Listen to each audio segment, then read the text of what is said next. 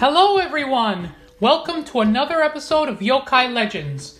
I'm your host, King Kappa, and today we will discuss creatures that might be lurking in places you never expect. First, we will discuss Saragi, the hanging horse.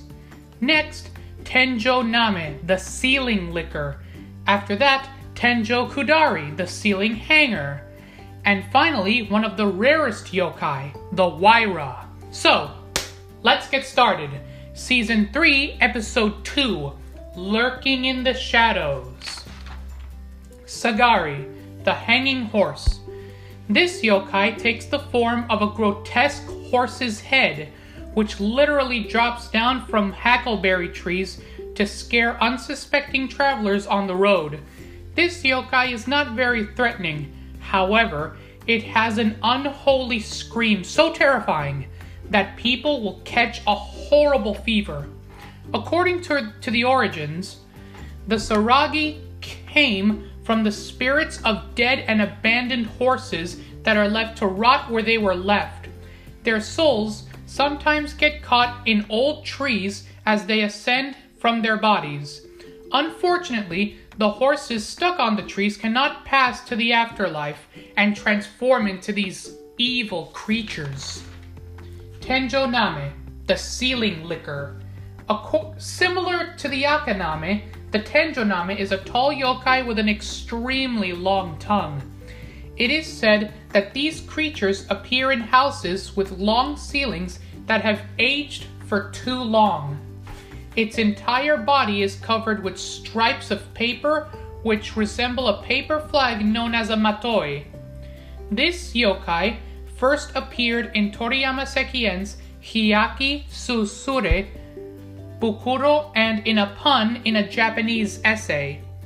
In one story said that a samurai from Tatebayashi Castle captured a tenjoname and used it to clean all the spider webs and grime from the ceilings of the castle.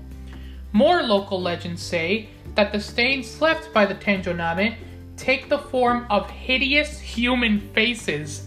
Some believe that if you stare at the stains for too long, can result leading to madness and even death. Tenjo Kudari, the ceiling hanger. This yokai has the appearance of a naked and ugly old woman with a very long tongue and long disheveled hair. Aside from its illustration, little else is known about it. The Tenjo Kudari spends a lot of time living in the narrow crawl space between the ceiling and the roof. Every so often, in the night, it crawls out of the ceiling upside down to scare people. It was first documented by a man named Toriyama Sekien.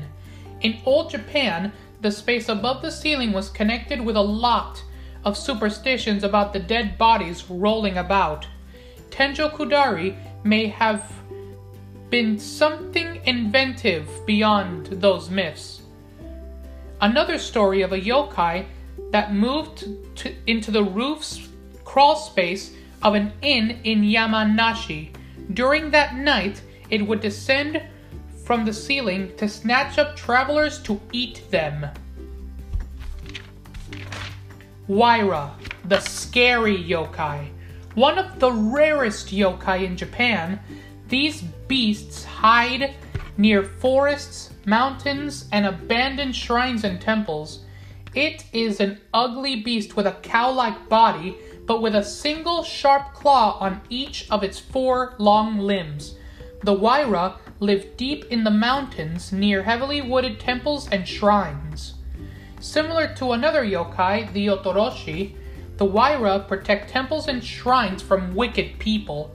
They also dig up and catch small animals to eat, such as moles, mice, and rabbits.